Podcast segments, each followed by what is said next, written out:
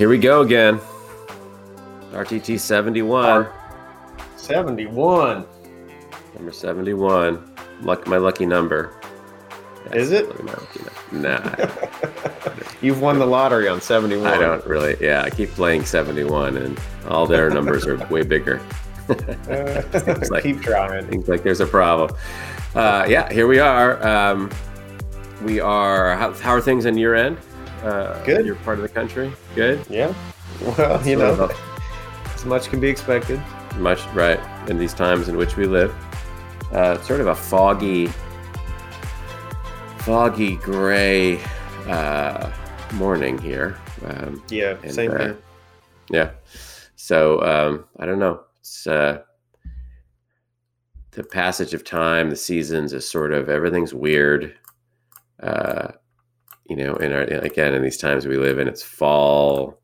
What is you know what is winter going to be like? When are we going to be done with all this? You know, I don't know. Every every time marker sort of uh, points to how how our lives are sort of way different this year than Yeah, than any other Yeah. year, right? right. For sure. Uh, yeah. So as we're uh, as we're in this, uh, we're going to be looking at the life of Jesus, uh, and so that's a disruption. I mean, the the the pandemic has disrupted everything, uh, and you know we have this sense of what life's going to be like. We had this sense of what life was going to be like a year ago, uh, and we would never have predict- predicted this. Uh, everything's been disrupted.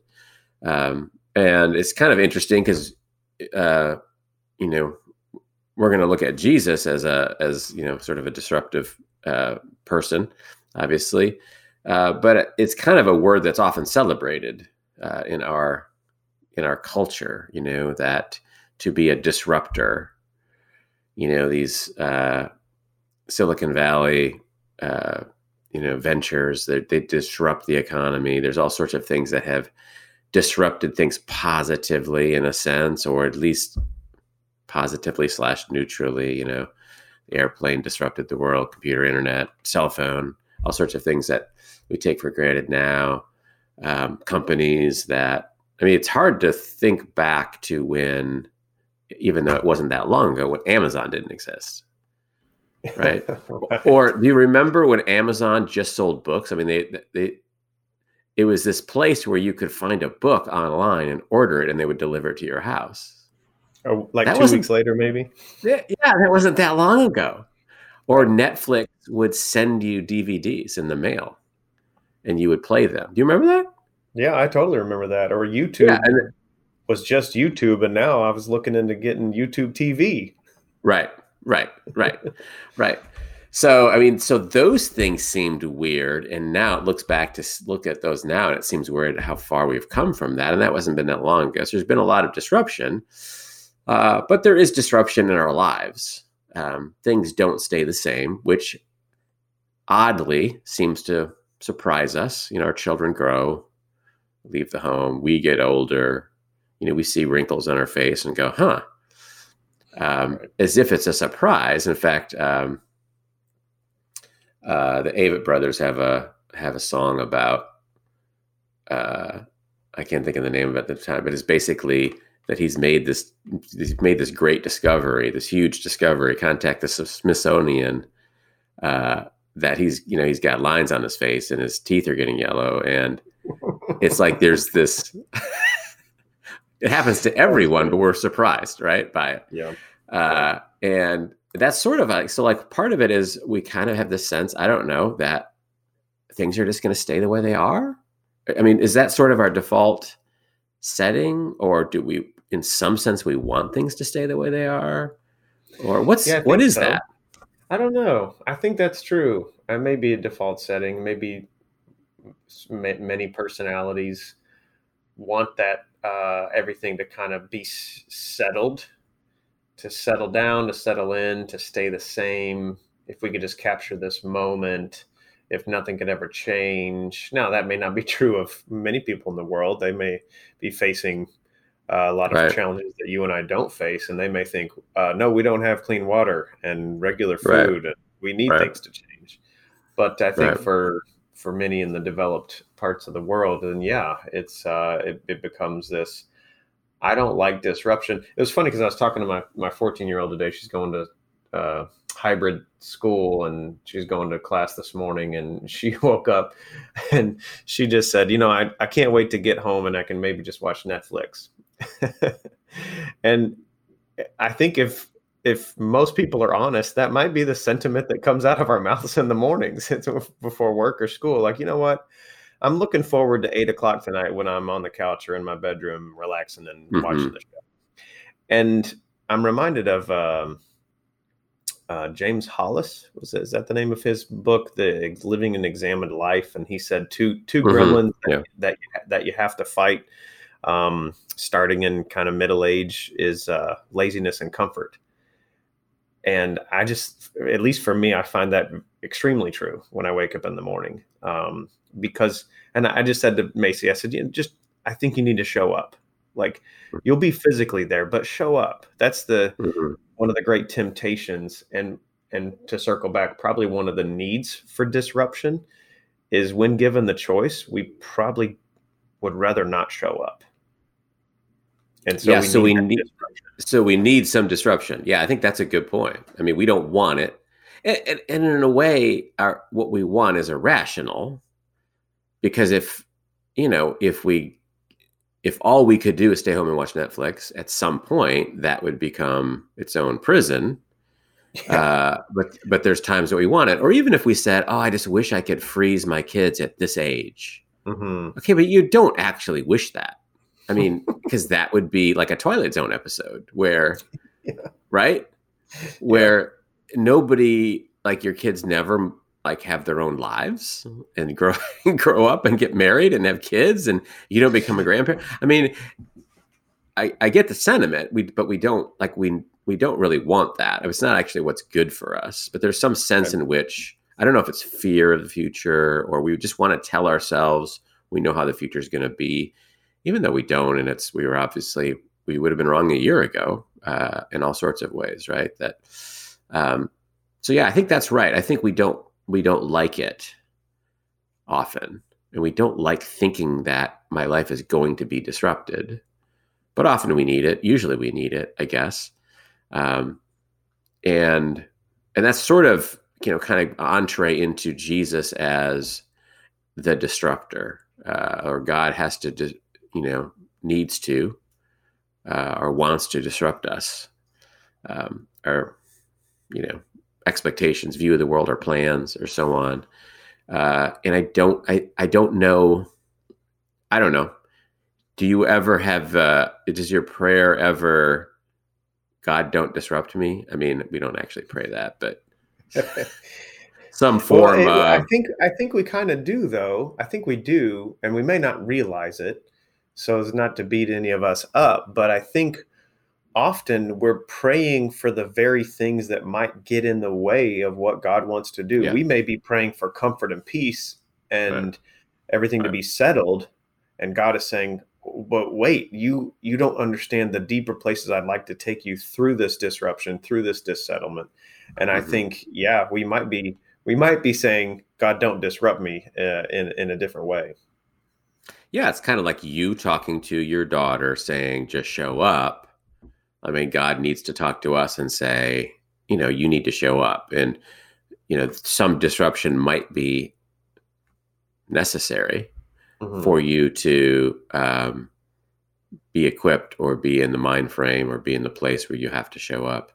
Um, and, I, you know, so this gets to uh, it's, it's, it makes sense to me. I don't know if it makes sense to everyone else, but the story of Jesus as a 12 year old boy, the Jesus in the temple, and because I think of it from the uh, standpoint of Mary and Joseph, and what was this uh, that Jesus? Of course, they go through this miraculous birth narrative, and then we don't have anything for 12 years.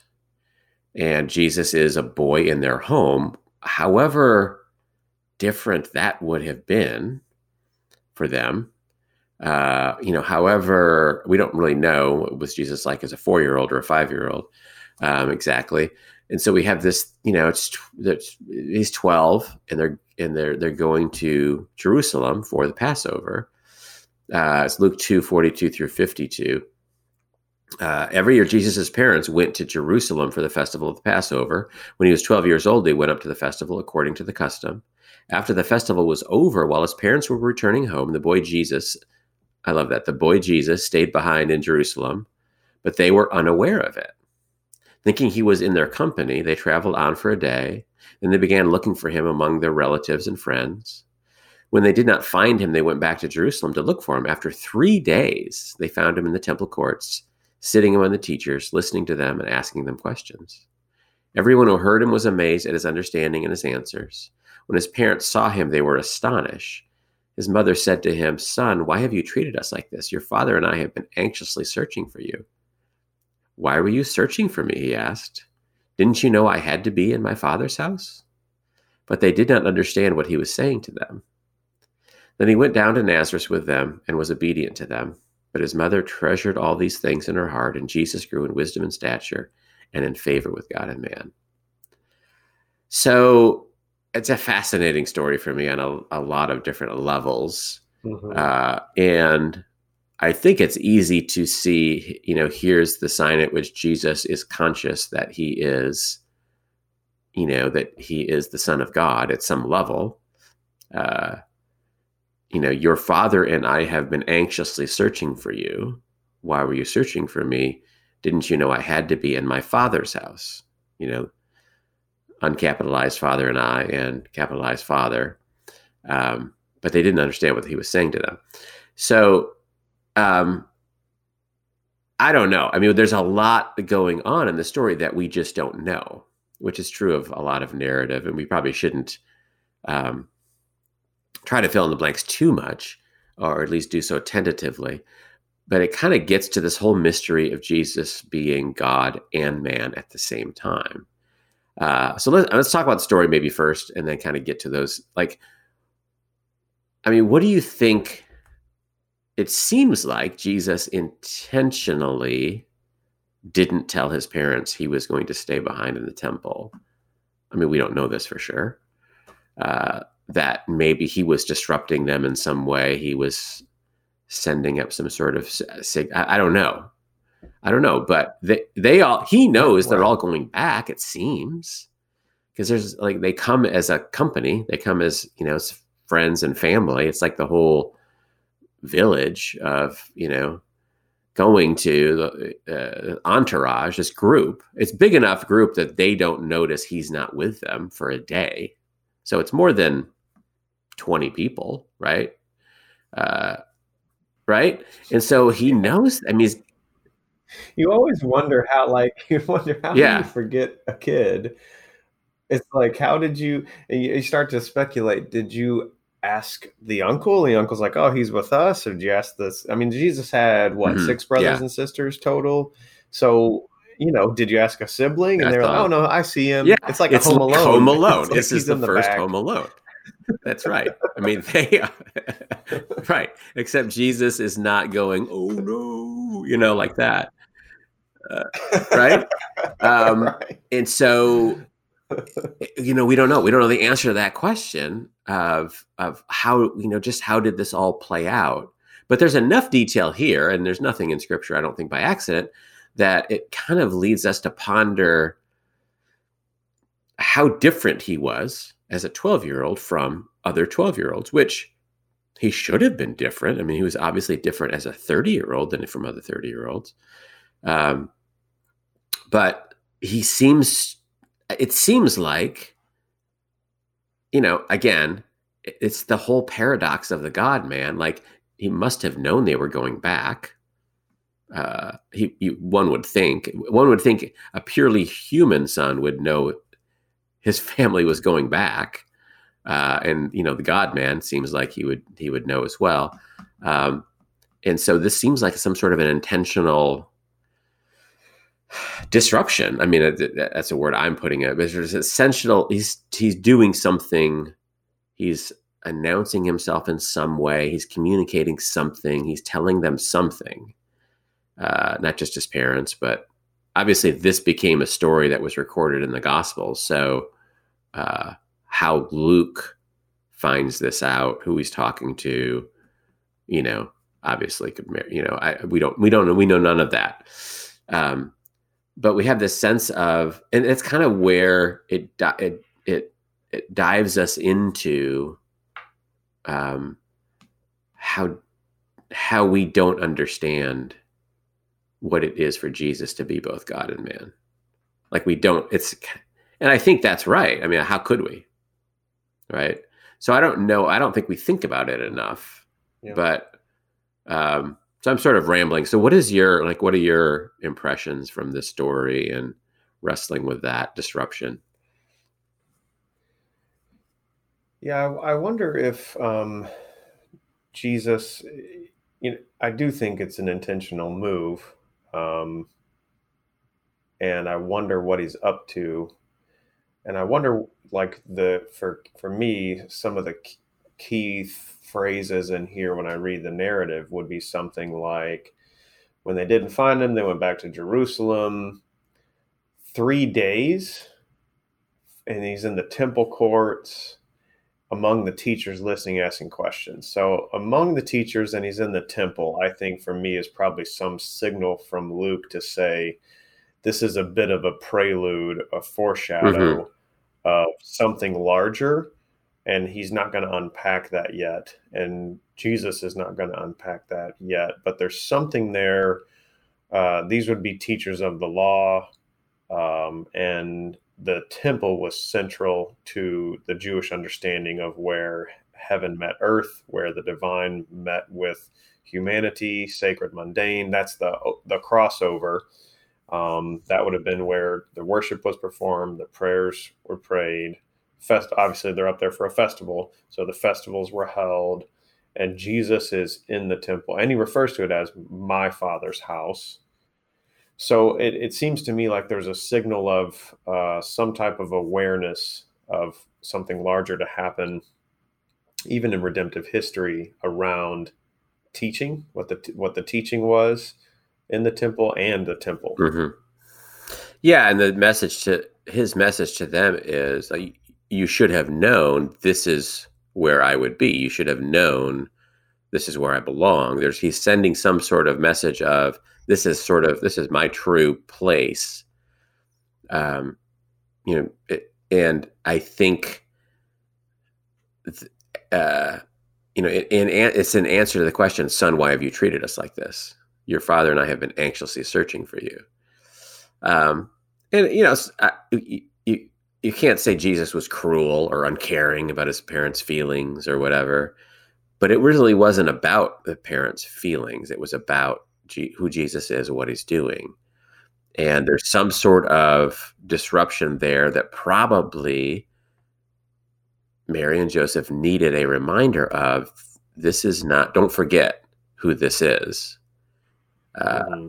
right? And he's also sort of announcing himself, sort of a, I don't know, a coming out party, if you will, for uh, you know the people, the, the experts in the law. Like, here's who is this guy uh, mm-hmm. uh, that you know everyone who was who heard him was amazed at his understanding and his answer. So, you know, his his understanding of the law was you know far beyond what it what it should have been you know just for an ordinary 12 year old uh, even for a bright 12 year old even for a you know, studious 12 year old uh, and so like there's something he's saying there's something different here. Pay attention. This is important. Something in this story that we're in is you've forgotten or you need reminded of or i need to sort of announce it or something. Uh, and i kind of feel like that's sort of maybe what God does in us if when he wants to just dis- when he needs to disrupt our lives is because we've settled in or we've forgotten or we've uh, you know I don't know glossed over who we really are, what story we're really in, what we're really doing here, what we should be doing, kind of a thing, I guess.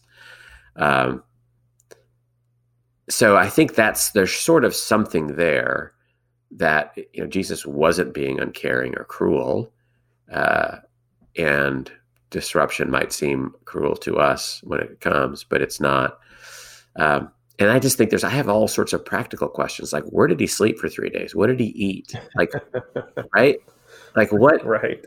Like what? Ha- you know, we don't. We, there's just so much we don't know, and I think that kind of stands in for how how is it possible for a person to be God? Mm-hmm. And I mm. don't, I don't, I don't think we wrestle with that. I don't think we wrestle with it much at all. Um, and what do you agree with that? Yeah, yeah. I, I wonder if we've, uh, I don't know, lost the mystery, replaced the mystery, um, quickly decided, well, I can't figure that out, so I'm going to move on.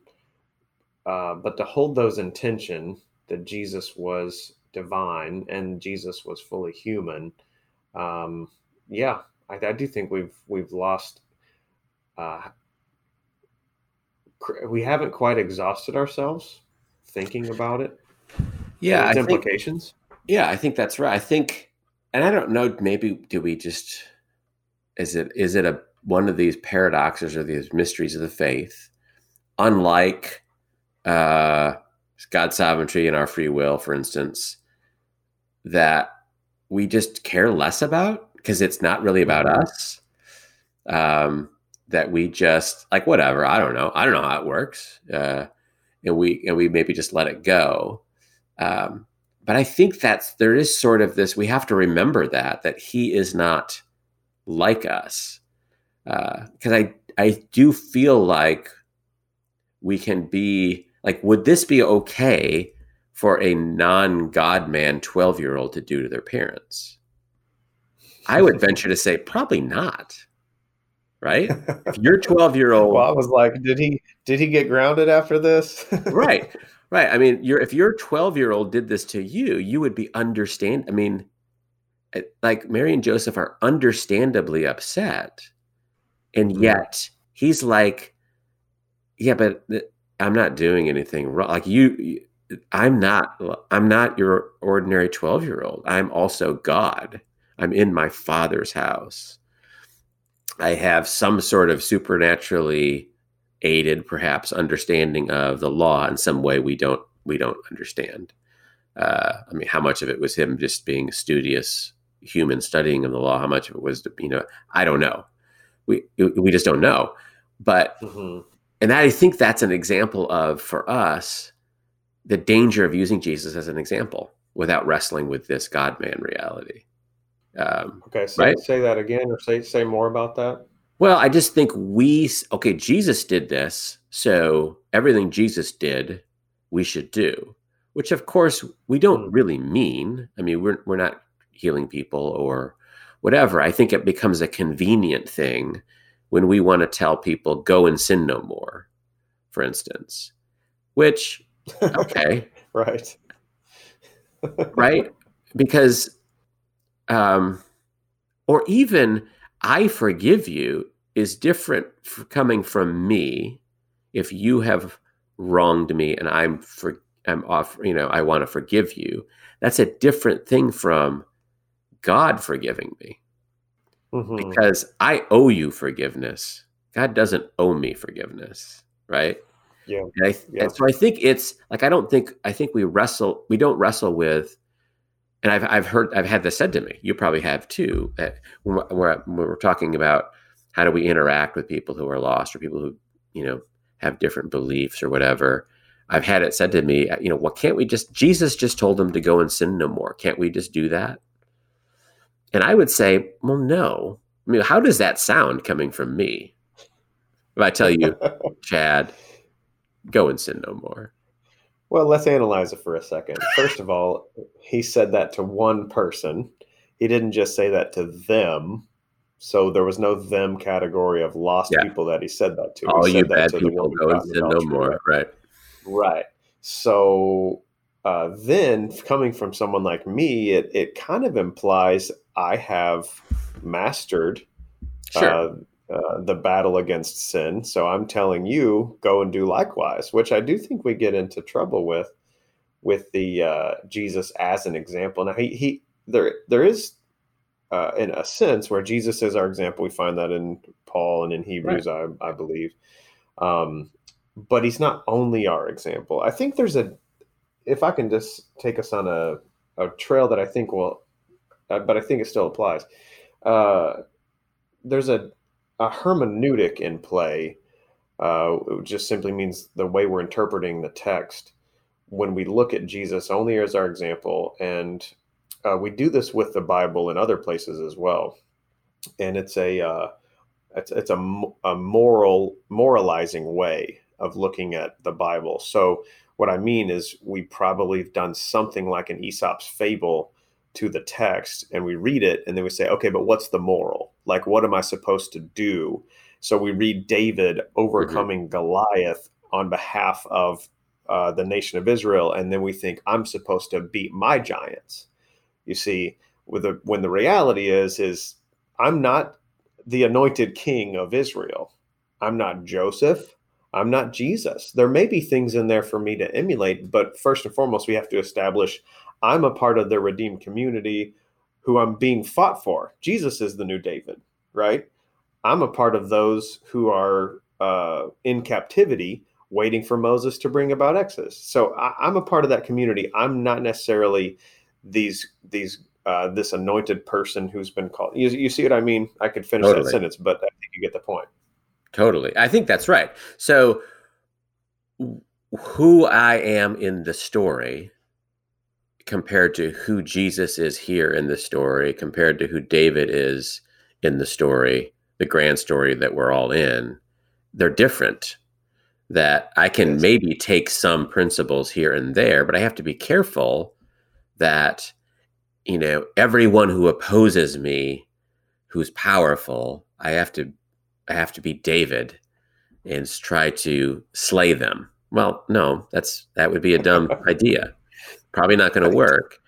Uh, and it, because we're not the one to whom has been anointed king uh, of God's people, uh, and there is no equivalent really to David in among people on earth right now, right? Mm-hmm. Uh, he was the appointed leader of God's people on the on the earth.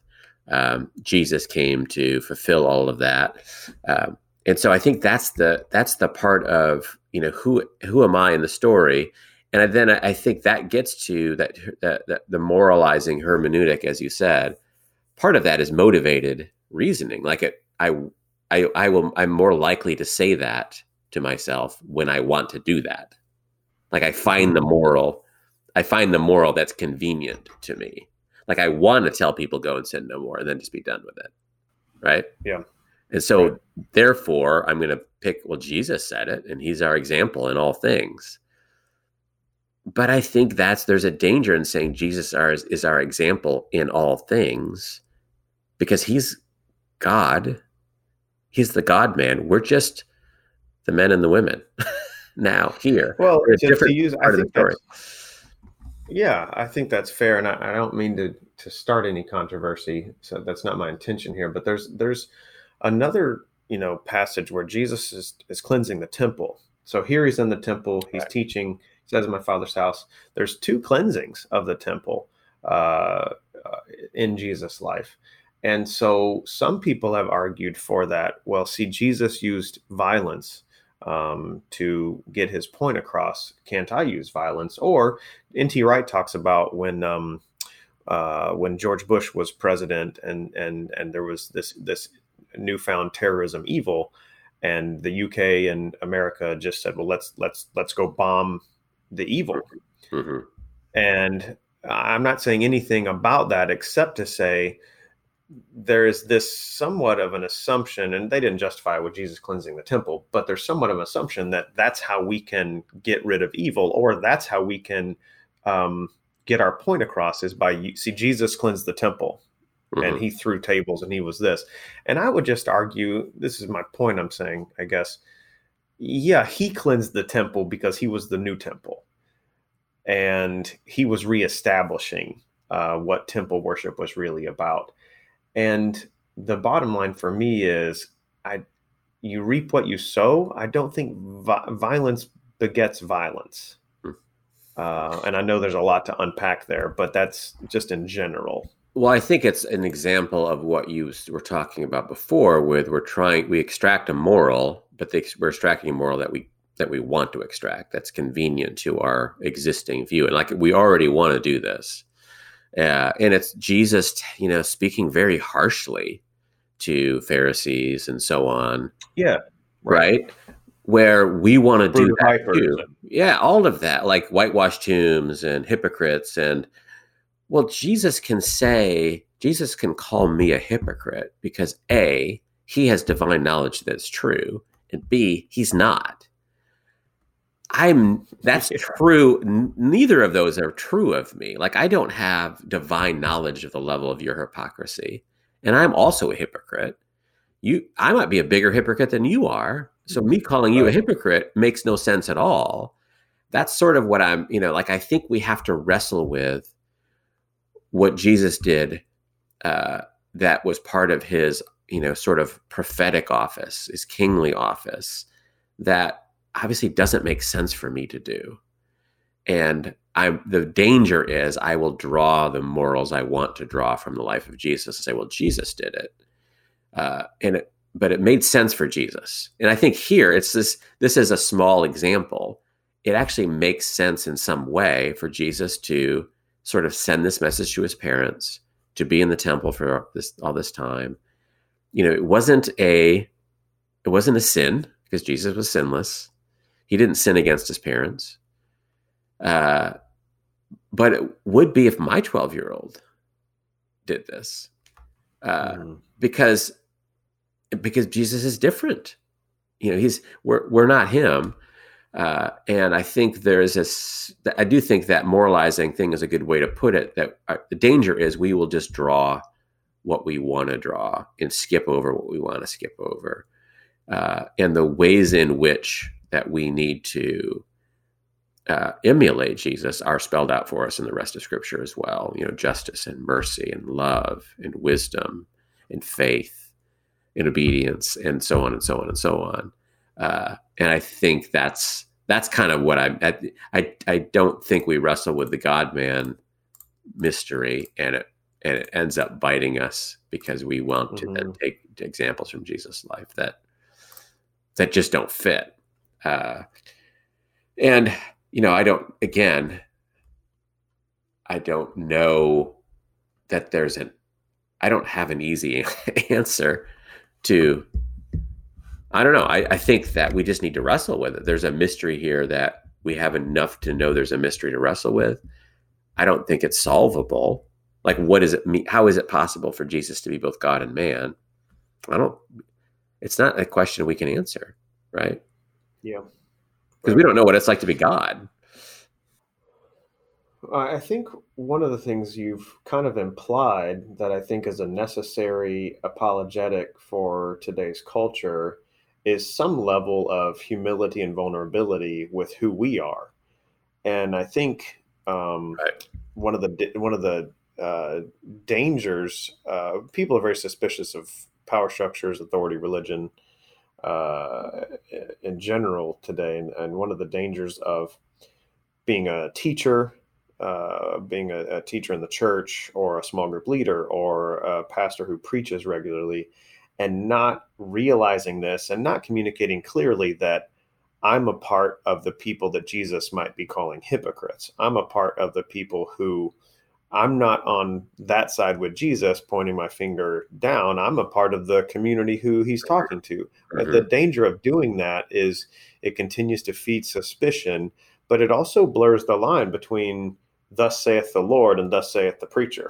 Right right. you know, which to me is we we need to make really clear distinctions. You shared an article uh, with me a while ago from Covenant Seminaries. Uh, the, well, it wasn't Covenants; it's the Presbyterian, but a Covenant professor wrote it, and it was basically titled uh, "Infallible Preachers of God's Infallible." Uh, infallible preach, fallible preachers of God's infallible word. Like we, mm-hmm. we're fallible. The word's not fa- uh, fallible. Like we have weaknesses and problems and sins, but the, the scripture is true. And so I think it's a, a, really helpful distinction to keep making. But I think you're right. If we start to wrestle with the disruption of the God man, we probably can make healthier distinctions about who I am and who I'm not, and what my role in the story is and what it's not. Yeah, I think that's a good, very good. Like, that's right. Where Jesus is talking to me when he's calling those people hypocrites. I'm not talking to, you know, the, the hypocrites I see. We want to put Jesus's words in our mouth instead of in our ears, if you will. Um, mm-hmm. And I think we can, to some extent, we put Jesus's words in our mouth, but only when we put them in our ears first. That mm-hmm. you know, mm-hmm. we should be very humble before we make any proclamations. We should it should come from a place of humility and uh, grace, because we are subject to all of these things that we are saying. Uh, and it applies to teachers, of course, but it it applies to really any interaction with from you know believers that have with each other or you know believers have with non-believers that um, you know I have to look at it's the you know I have to look at the log in my own eye first. And you know the thing is, Jesus didn't have to look at the log in his own eye because he's God. Mm-hmm. Uh, and I think that's kind of what you're saying is uh, be careful. You know, we have to be careful to remember. This is going to sound, yeah, very basic, but remember, you're not Jesus. it's simply profound. uh, and it's easy to forget because when we can start quoting him, you know, favorably as if, you know, we're the ones saying it, when we're first subject to it. I think that's the way you put it. I think is very good. Like we're first hearers of Jesus's prophetic words uh, before we say it, and and we don't have any more prophets. you know, we had prophets until Jesus was the last prophet. We don't we don't have any more prophets. So that whole prophetic office, where this is what the Lord says to you, people of Missouri or South Carolina, uh, uh you know. We don't have and that's that. why I'm very hesitant, very hesitant, and and I think to give grace to these conversations, I, I understand where you're coming from, and I'm not saying God doesn't speak and um, make impressions to individuals and things like that, but I'm very hesitant when it's God told me, God told me, God told me, because often the person, it's it is an on par with the "Thus saith the Lord" uh, mm-hmm. prophetic voice. Therefore, this is going to be accomplished. I have to do this. This is this is what we're supposed to do. Um, I, I, I, think it's uh, for me, it's a much better balance to say with humility. I, I think this is, or yeah. this is what I want. Yeah, and right. That's I don't think it's wrong to say that. Yeah, yeah. So right. yeah, yeah, and I think that's. I mean, being involved in church leadership, you know, I think that was one of your ironclad rules. You know, don't tell me what I don't, don't tell me I feel led or I feel led we should do this or well, I didn't know that got out. I thought that was airtight to the team. I said if yeah. you say God put this on my heart, I'll try right. really hard to get you fired. right. Right. Right. And I but I've had that set like I really, you know, because church members will say it and you know, I really feel led. I really feel like God's telling me we should do this. And as someone responsible or partly responsible for the decision, I would kind of say, well, he's got to tell me. right. know? Right. like he hasn't told me, so I don't know what to do about that. Um, that, and I think it is sort of we want to grab divine uh, permission or divine authority, and eh, you know that uh, that's all sorts of things that does for us. It gives us certainty. You know, it gives us righteousness. It takes away doubt you know but it's it's it's a pretty dangerous thing to say. And obviously god does lead people. He might lead me to do this or lead me to do that but my experience is he leads me i really need to forgive that person. Or really i should reach out to that person and ask them how they're doing. That's the sort of leading i typically get not i believe our church should start this program of something something that's going to take uh, you know, fifty thousand dollars over budget, and you know, we need to hire a staff person for it. Well, okay. I, I, mean, I can't. I don't know what to do with that. or uh, you know, uh, because it, it it's it's not we can't make decisions on what you know God is saying to one person in their in their opinion, and it's mm-hmm. it's really it's it's the same thing as as you said that David, you know, drawing the moral from we're sort of drawing what we want to draw with some sort of divine authority or some sort of biblical sanction or some sort of something. Uh, yeah. And I just think that's uh, kind of understandable, and it is in a way it's a bit mysterious because we right we we do need to be led by God's word and God's mm-hmm. spirit. Mm-hmm. I just think we need to be a little more humble about it. And and some of the leading is pretty clear, you know, to be truthful, to be gracious, to have faith, to forgive, uh, to love people.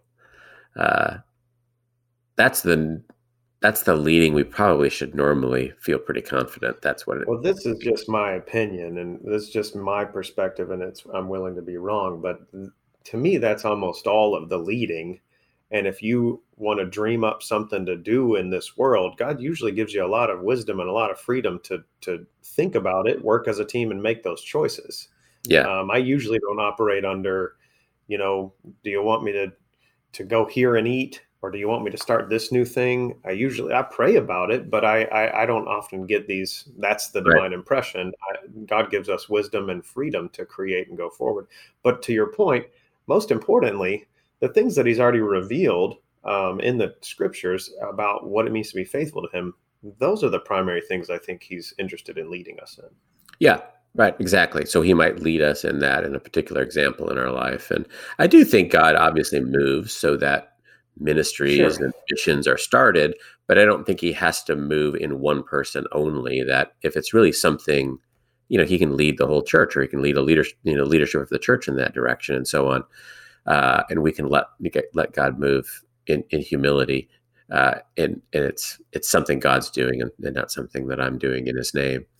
Uh, so i don't know. I mean that's sort of a uh, I don't know you know practically speaking you know what how to leave people with this yeah as we come to the end of this podcast uh except um be humble uh yeah. understand you're not jesus and be careful in claiming his words as your words to speak? I, I don't know. Is that i don't know. Yeah. What do you think? How would you say it? I- yeah, I think the more we wrestle with uh, the divine mystery of Trinity and of uh, Jesus, deity, and humanity, the more we might understand our role in the story and play that well. Mm-hmm. Yeah, because that's at the end of the day, faithfulness is what you know God asks us uh, asks us for to be faithful uh, and not to make something happen or I don't know slay the giants I mean, if slaying the giant is what he's asking us for in that moment to be faithful, then that's that's great. But David's faithfulness and our faithfulness is the same thing exactly. Uh, mm-hmm. Obviously, and Jesus' faithfulness and our faithfulness isn't the same thing exactly. We're not going to die for the sins of the world and be raised again to offer new. I mean, only He is is doing those things, and so. Um, and I don't know that maybe just to leave it with this as well that some mystery is not only okay, it's required. Like if we can't take the mystery out of the God man thing, we can't land the plane exactly. And that's not only permissible, it's right and good and necessary. Wouldn't you say? Absolutely. Yeah.